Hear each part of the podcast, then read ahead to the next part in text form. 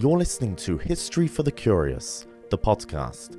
20 Minutes with Rabbi Aubrey Hirsch, hosted by myself, Menachem Reisner. Join us as we cross continents, sail through the centuries, tracing lives, uncovering events, and following epic journeys to reveal the untold stories and the mysteries that have impacted our history and shaped us into who we are today. And good evening, Rabbi Hirsch. Welcome back. The commemorative episode that we did for the Queen was very, very much appreciated. I just want to let you know. Many people have written in to thank us, and we've had thousands and thousands of downloads since Wednesday morning. So thank you again for doing the research and looking into it like you did. Just before we start, I want to mention that we left off about the story with the Shotzer Rebbe. We will deal with that at the end. I don't need to forget about it. No. Okay, so we are going to start a four-part series on printing now and the problems that printing had over the centuries. Yes, we'll deal with four different centuries and stories. We do, however, need to briefly go back to the podcast about the Queen. You mentioned that you asked a story about Princess Elizabeth and the blessing from the Shotzer Rebbe, and at length that will be dealt with at the end of today's podcast. With a conclusion, I hope. Well, sort of. But I would immediately like to redress being amiss, because I neglected to mention last week that many of the facts about the story of Queen Juliana were given to me by Amos Wittenberg, although he didn't feel it necessary to have his name mentioned. Nevertheless, credit where credit is due. Okay, on to printing. Printing changes the world. In many ways, it makes study open to all. It's cheaper, more available, faster. In our days, we can actually understand many of those types of changes because the changes from manuscripts, which were handwritten, to printing is mirrored by the change from print to digital online. It has many of the same outcomes and therefore many of the same challenges. You know, what to print, how to edit, how to ensure accuracy, fake news. Obviously, an upside to printing is the fact that we are bringing information to the masses, but there are downsides, dangers, and we will discuss them next week. It's interesting that even for the printers themselves, there were significant challenges.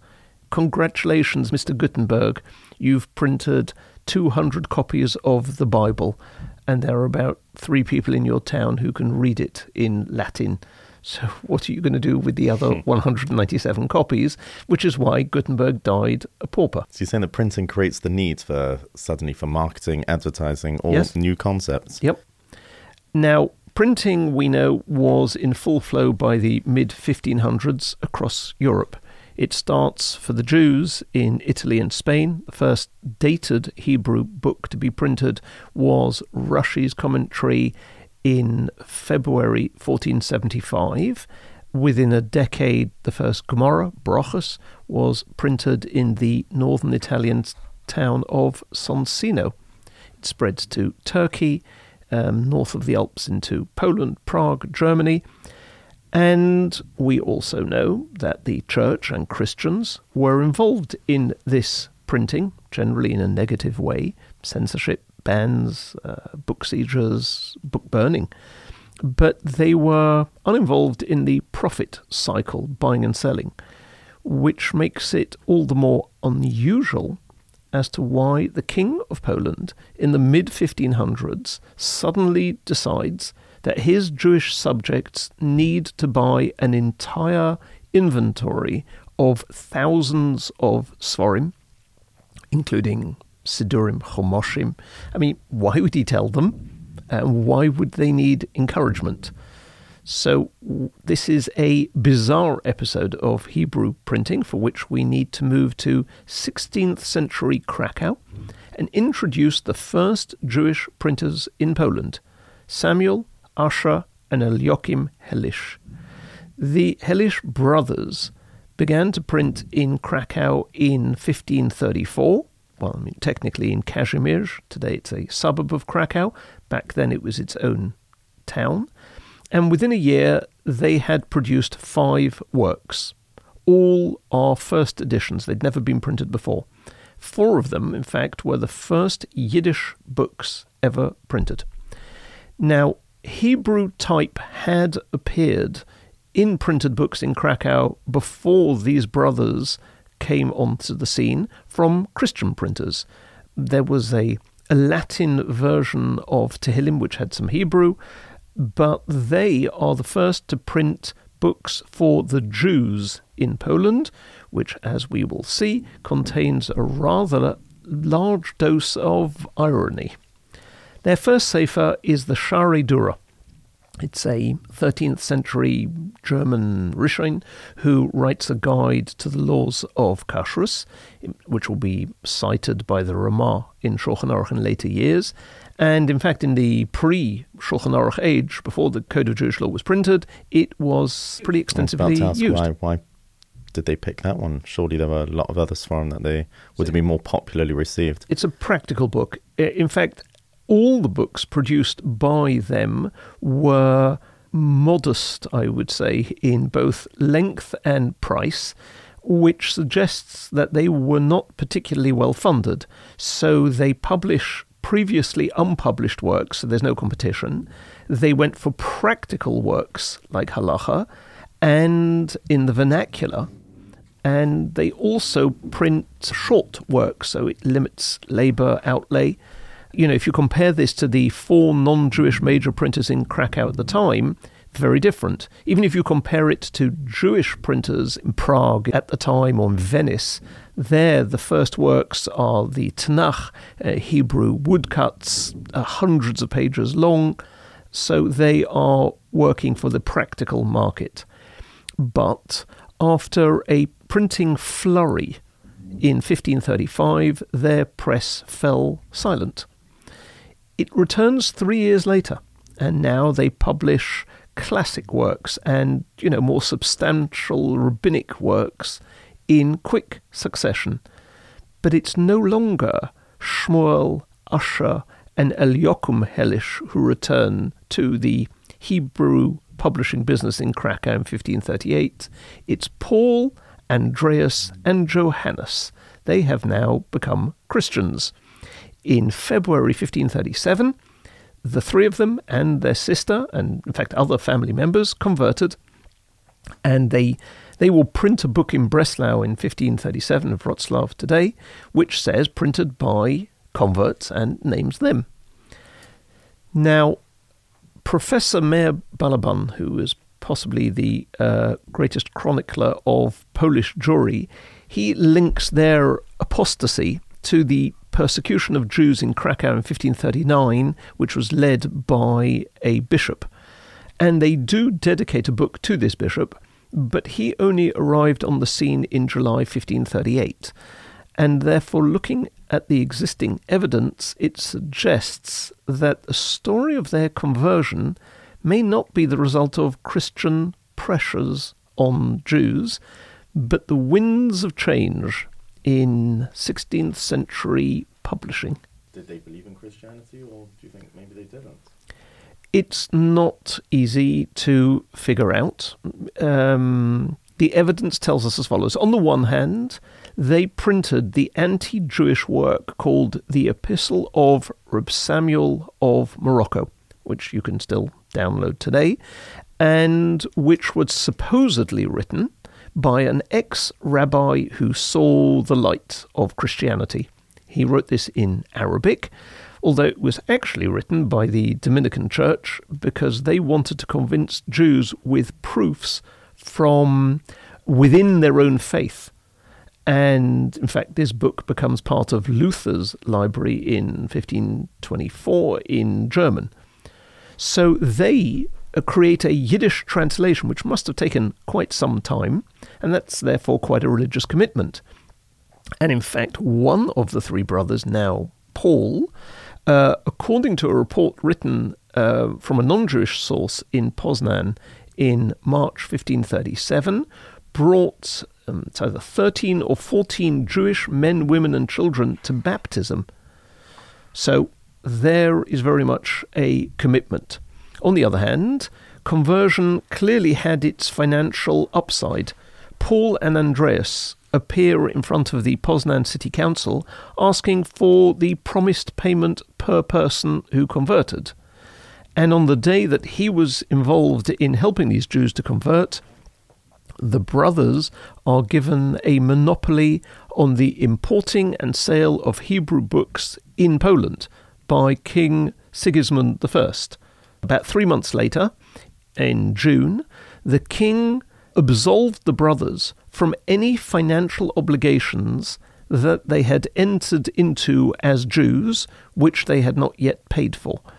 So all of this suggests that it wasn't the newfound belief alone that led them to convert. It's difficult to know absolutely, though. So now they've got a new financial lease on life. The printing house was resurrected, if you pardon the pun, and as Jews, the brothers had printed small popular works, as we mentioned, but as Christians, they publish substantial volumes aimed at a different audience. So Yiddish works of the masses disappeared, and they're replaced by rabbinic titles, such as were printed in Venice. And they print the first two parts of the Torah in 1538, 1539, which is over 500 pages long.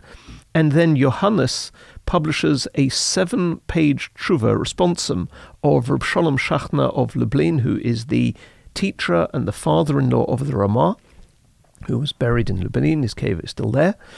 And the brothers, beyond funding, they have now access to better sources of printing material, which would never be sold to Jews.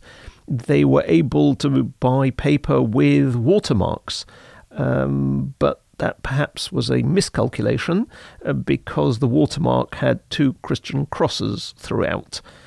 We've still got pages of these Sforim from the printhouse today. And they had new sources of capital. But even with all these advantages and everybody in the Christian world rooting for them, the press foundered for one very simple reason. The Jews. They refused to buy these Sforim. In July 1539, two Christians, a book dealer and a bookbinder, testify in a Krakow court that local Jews had told them that no Jew would buy the Hebrew books in their possession, and not only wouldn't they buy them, but they'd burn them if they found them in the possession of another Jew. So now these brothers, they've laid out money for paper, ink, labour, storage. I think they created their own fonts. All of this is new in the early age of printing. They're now stuck. They're struggling to sell their stock of books. So the first thing they do is they resort to deception. You find the front page of a book of Slichus, which records that it was published in the Holy Community of Krakow in the year 5192, which is 1532. In other words, prior to their conversion, when it wasn't. But this way, Jews will still buy it. It didn't work. I mean, we do find that rabbis bought Sforim printed by Christians. To the best of my recollection, the first Talmud was published by a Christian, no? First of all, Talmud, yes, was. This is not the same. This is a Jew who became an apostate. And halachically, there's a difference? Very much so. I mean, let's look at the halachic issue for a moment. The Gemara in Gittin rules that if a heretic writes a Sefer Torah, it needs to be burnt. And even though that's an exceptional activity, because simply, according to most opinions, if a Sefer Torah is written where the name of God has got no intent of Kedusha, of holiness, it's simply invalid. But we have a similar type of ruling with other Sforim. It's forbidden to learn from these works. You have in the 20th century. So the Tzitz Eliezer writes that the concern is perhaps these Sforim, you can't trust the writers and the printers. Maybe something was added, subtracted. The Minchas Yitzchok also writes about it, the Shevet HaLevi. It's probably the Rav Moshe Feinstein who has the clearest responsum on the matter.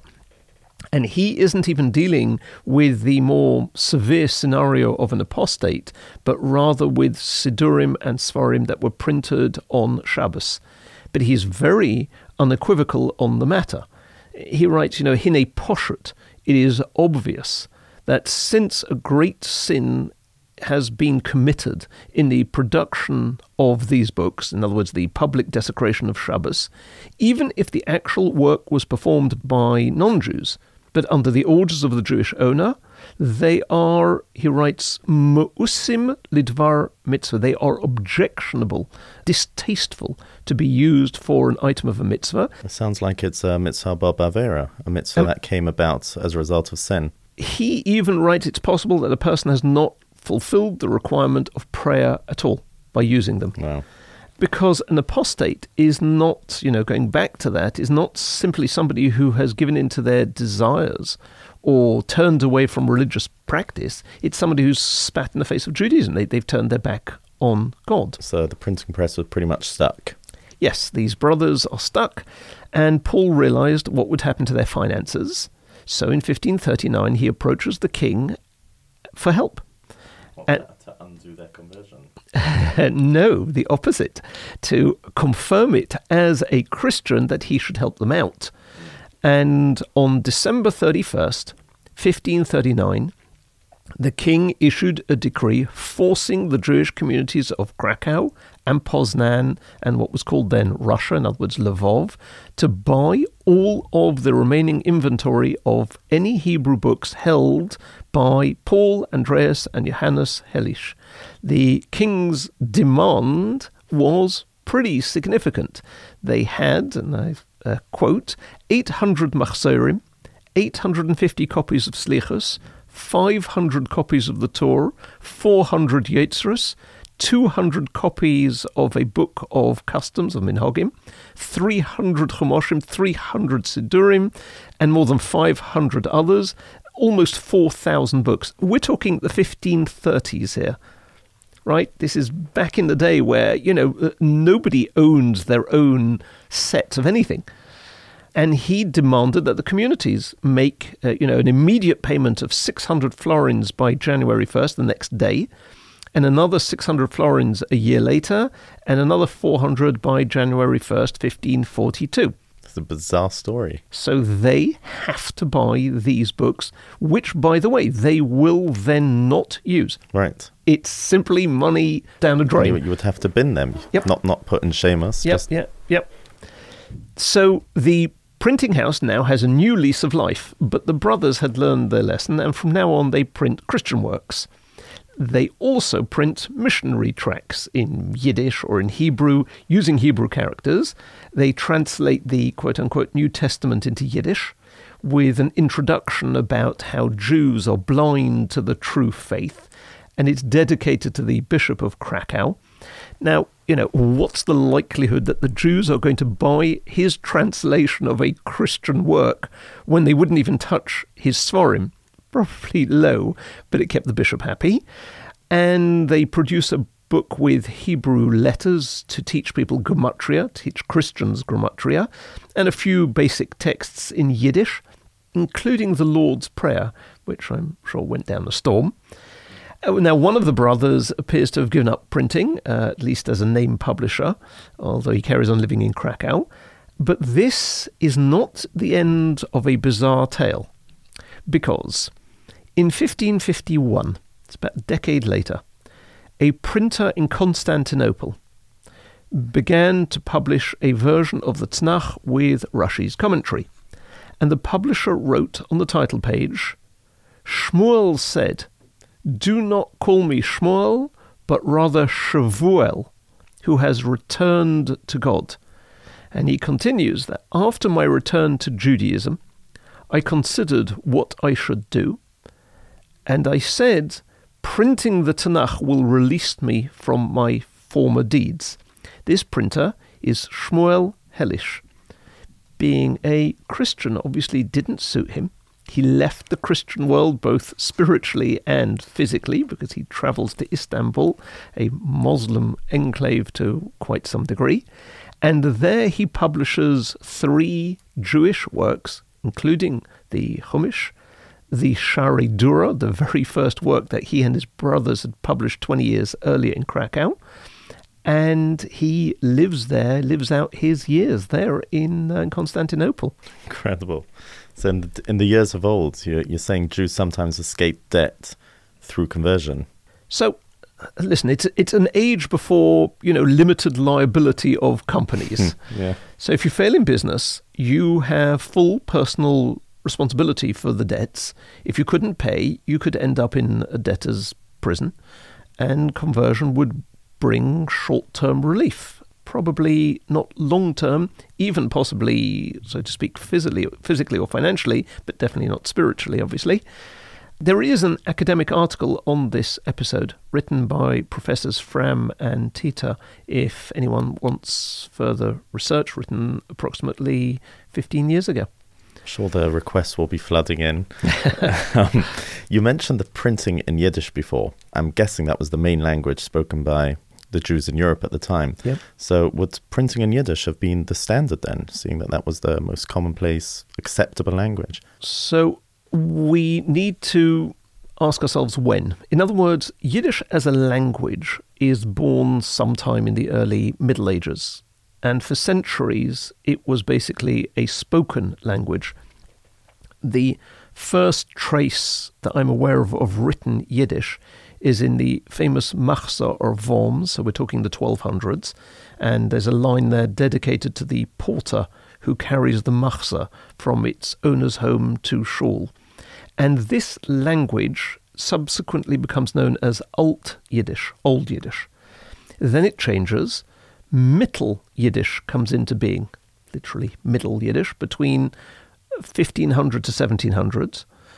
In fact, starting at around that time, the mid-16th century, there is an increasing amount of Yiddish dialects, particularly the distinction between Western and Eastern Yiddish. You know, people might assume it's the difference between Hasidic and Litvish Yiddish. Clearly none of those exist at the time. This is between the West and the East, what's called Meirev Yiddish and Mizrach Yiddish. Germany, Alsace, Holland, northern Germany, which is where most of Yiddish printing happens, particularly Amsterdam. They have one, versus Bohemia, Moravia, Ukraine, and even Eretz Israel, where it was spoken by the Ashkenazic community of Jerusalem, and they are different.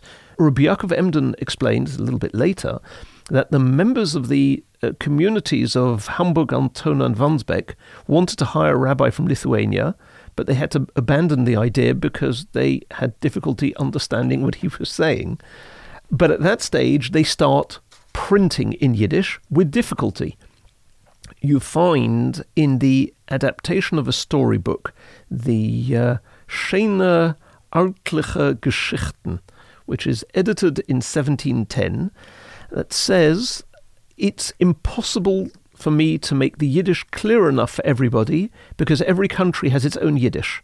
So I ask the reader to excuse me if the language occasionally is inelegant, but I've put it in as much a way that everybody can understand it. And finally, therefore, there's an attempt at standardizing printed Yiddish, which now becomes Nai Yiddish, modern Yiddish, which has got rules. And although we take it for granted, it's actually quite astonishing. It's a spoken language which develops in foreign countries into a written language where you don't have, so to speak, the power of the state or the church. In other words, you couldn't use the country's network to get it out there, and yet it ends up with rules and grammar. And in fact, nearly all Yiddish works published in the 16th, 17th centuries have a special type font for Yiddish. So you differentiate between Yiddish and Hebrew. Yeah. It's most similar to German. Yes, I mean, the majority of it is based on German, but there are lots of imported words from Polish, Russian. So the Yiddish we speak today is what you just mentioned? It's nothing like it. It's a hybrid. It's everything that has come about through Eastern Europe, primarily that way. Western European German basically comes to an end. Right, so the original in the 1200s, it's a far cry from that. I can't say a far cry, but there are definitely a lot of imported words which didn't exist back then. Mm. Now, you know, you've always got anomalies. The newspaper that spells Stamford Hill with two lumbards in the word hill, because there are two L's in the word hill, but one has nothing to do with the other necessarily. You know, and in the Hebrew lettering, you've got ayin, you've got aleph, You can write a word with that or with the other, or just miss out both letters. But somehow they made rules, although in halacha, these are codified for Gittin. You've got Yiddish names in divorce documents, but that, names and places only. What does change, what does happen in printing in the 18th and 19th century is the groundwork for the reception of the ideas of Haskalah with Yiddish adaptations of European secular works. You have got the things like the Beschreibung des Lebens von Robinson Crusoe, Robinson Crusoe, which is already published in Metz in 1764, but that type of work is not going to propel people into the arms of secular Judaism. But more dangerous works were being translated, whether of a romantic nature or philosophical, and the ideas of Haskalah were driven through the use of Yiddish and of printed texts. They were the main ones to capitalize on the use of the printed words. And at a later stage, you will see that secular Judaism tried to hijack the grammar. They stopped using the final letters. They gave a new pronunciation to standard Hebrew words in Yiddish, and it's part of a culture war. But some other time. And I was going to ask earlier, was there not a big controversy when printing started? I'm sure people predicted that for the first time anyone can write anything and claim it was the beginning of fake news. We will deal with that next week. Yes. Okay. One task as well, which Sforim were chosen to be printed in Yiddish and which in Hebrew? The introductions, the forewords to older Yiddish printed books has declarations, announcements that this book in Yiddish is therefore for women. But what they're really saying is, buy this book, it's for regular people like you and me who like to read, as opposed to the great rabbis. You have the book, one of the earliest books, Sefer Midas, which is the first ever, which has got published rules of Yiddish spelling. And the front of the book makes it clear in big letters that it's a book for women. But it's clearly an excuse to be allowed to publish in Yiddish because Yiddish is new at the time, so maybe it's forbidden to publish Jewish stuff in Yiddish. And now it's fine because it's for the Weiber, it's for the women. But the makers of the book proceed in their book to talk about it being produced for women on the front page, to in the preface saying it's produced for whoever, and then later they talk about it being produced for every man. So it becomes widely read, although some works were printed specifically for women. Even as early as the 1500s. Yes. Okay, but before we close for today, let's go back to the story of the Shotzer Rebbe. So, in brief, the follow-up from your question you sent me by text was the claim that in 1938, the Shotzer Rebbe, along with the chief rabbi, had an audience with King George VI, at which the king told them that Princess Elizabeth was very unwell, and the Rebbe gave her a bracha that she would recover and live a long life, on condition that the king would guarantee legislation for the Kindertransport for bringing Jewish children to Britain. Okay? This is a snippet of a newspaper. Yes. No, it's the entire article of that newspaper. Right. Yeah. So let's analyse this. Firstly, why would these two people be the delegation? The Shotzer Rebbe was very highly regarded, but we don't know his involvement in bringing over refugees on a committee level. Bearing in mind, he was from Romania, the Kindertransports didn't come from Eastern Europe. And the rescue of Jews had been going on for months by then, ever since the Evian conference in June 1938. If anyone, why not take Rabbi Schonfeld to see the king? Because the Shotzer Rebbe didn't speak English. We assume that the chief rabbi probably didn't speak Yiddish, might have spoken German. I mean, he wasn't an Eastern European emigre, really. And Rabbi Schonfeld was very familiar with the entire refugee story. He'd been bringing people across, working under the chief rabbi, bringing Rabbonim in particular. And he was chosen for his abilities rather than any family connection because he wasn't yet the son-in-law of Rabbi Hertz. So how likely is it that the Rebbe was suggested himself and that it would have been just those two? But maybe... Yes, yeah, he could have taken matters in his own hands. No problem. Fine. Okay. The bigger problem is that the refugee Kindertransport issue was actually settled very quickly in Britain and didn't need any intervention. Kristallnacht is the night of the 9th, 10th November. By the 14th of November, 6 Jews had already met with the Prime Minister. Rothschild, Weizmann, Lord Samuel, Lord Bierstadt, the Chief Rabbi and Neville Lasky. And they asked him to bring unaccompanied minors to Britain without the need for German travel documents and British visas. Now, Chamberlain, the Prime Minister, wasn't keen. His Home Secretary, who was a Quaker, was very keen. He raised it in the cabinet a few days later, where Lord Halifax, the Foreign Secretary, backed it, not because of the Jews, but because he believed that this positive action would bring America on board as allies against the Nazis. On the 21st of November, the issue is raised and concluded in Parliament. That means the whole thing was sorted in 10 days. Before it developed into a crisis or, got bogged down in red tape and needed pushing. And it's quite clear that Parliament, within the confines of the House of Commons, are the ones who made it happen. And they only allowed it to happen because the Jewish community accepted the burden of care of payment. Yeah, but it only got accepted in 10 days because of the Shotzer Rebbe's involvement, possibly. Okay, right. So why would he have felt he needed to get involved when there wasn't a crisis yet?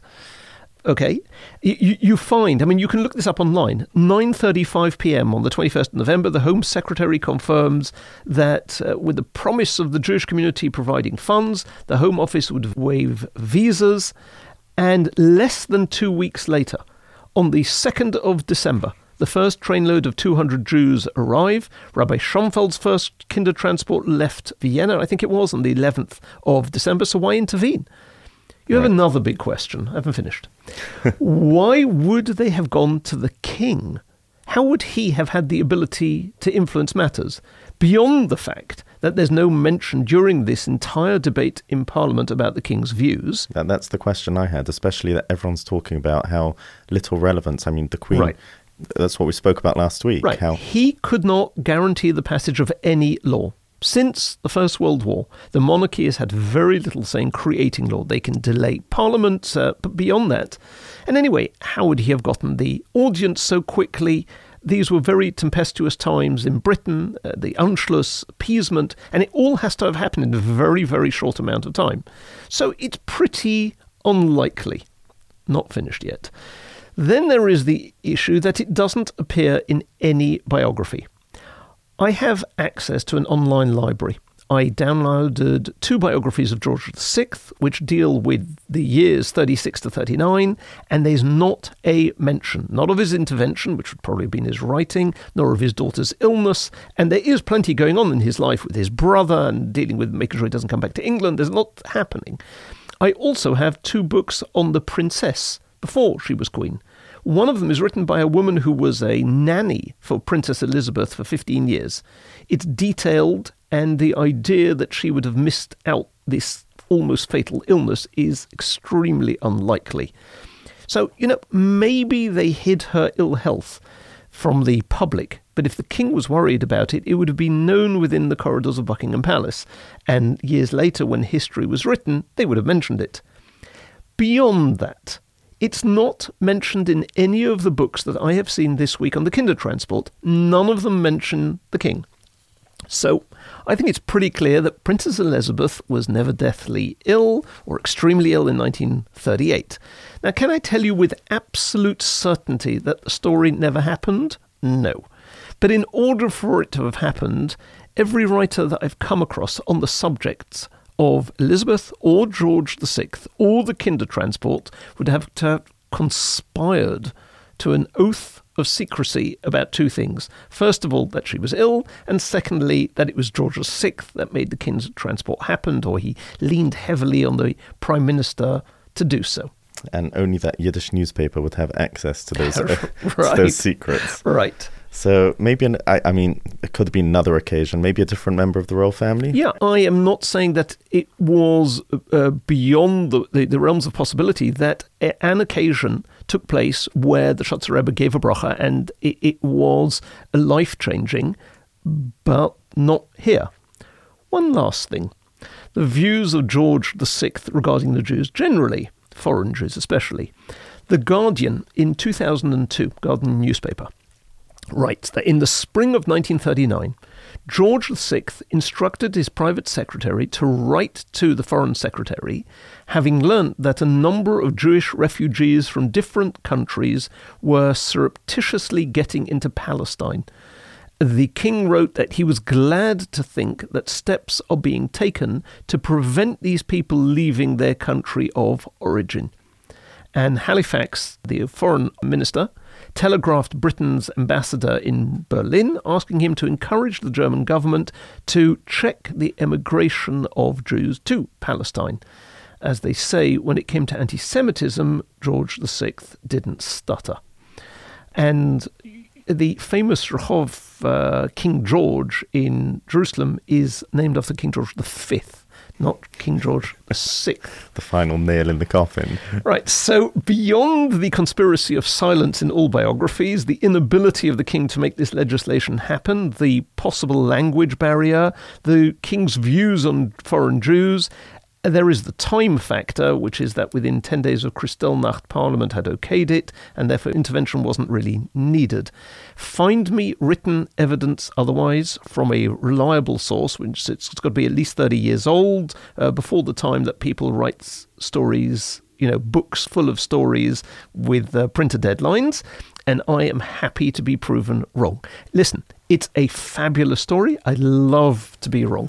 I'm getting deja vu from our Golem episode, where you pretty much proved beyond a shadow of a doubt you didn't exist, but you still left the caveat of it being possible. Possible. Yeah. Now, I would like to close by saying that we don't know who you necessarily are, our loyal listeners. The only thing we do know is which country you are from. And at this point, I'd like to mention that consistently, the fourth largest audience after the three obvious ones of the USA, UK and Israel is Germany, or more precisely, Berlin. Pretty small community, but very clearly on the map. So Thank you. And next week, we will deal with mistakes in printing, both deliberate and otherwise, and the disadvantages of print that you mentioned earlier. Thank you very, very much. Another fascinating episode, a great start to a new season. And as you can see, the amount of research Rabbi Hirsch puts in to prove that all these fantastic stories are untrue, it is worth writing in your questions. I'm sure Rabbi Hirsch will be delighted to delve into another popular myth and show that it was untrue. But please keep sending in your feedback, reviews. We very much enjoy reading them to podcasts@jlee.org.uk. We've been receiving a lot of interest for the Prague trip, Rabbi Hirsch, that you spoke about. So 3rd to 6th November. Yes. There are still some spaces left. Thank you very much, Rabbi Hirsch. We'll see you for episode 2 next week.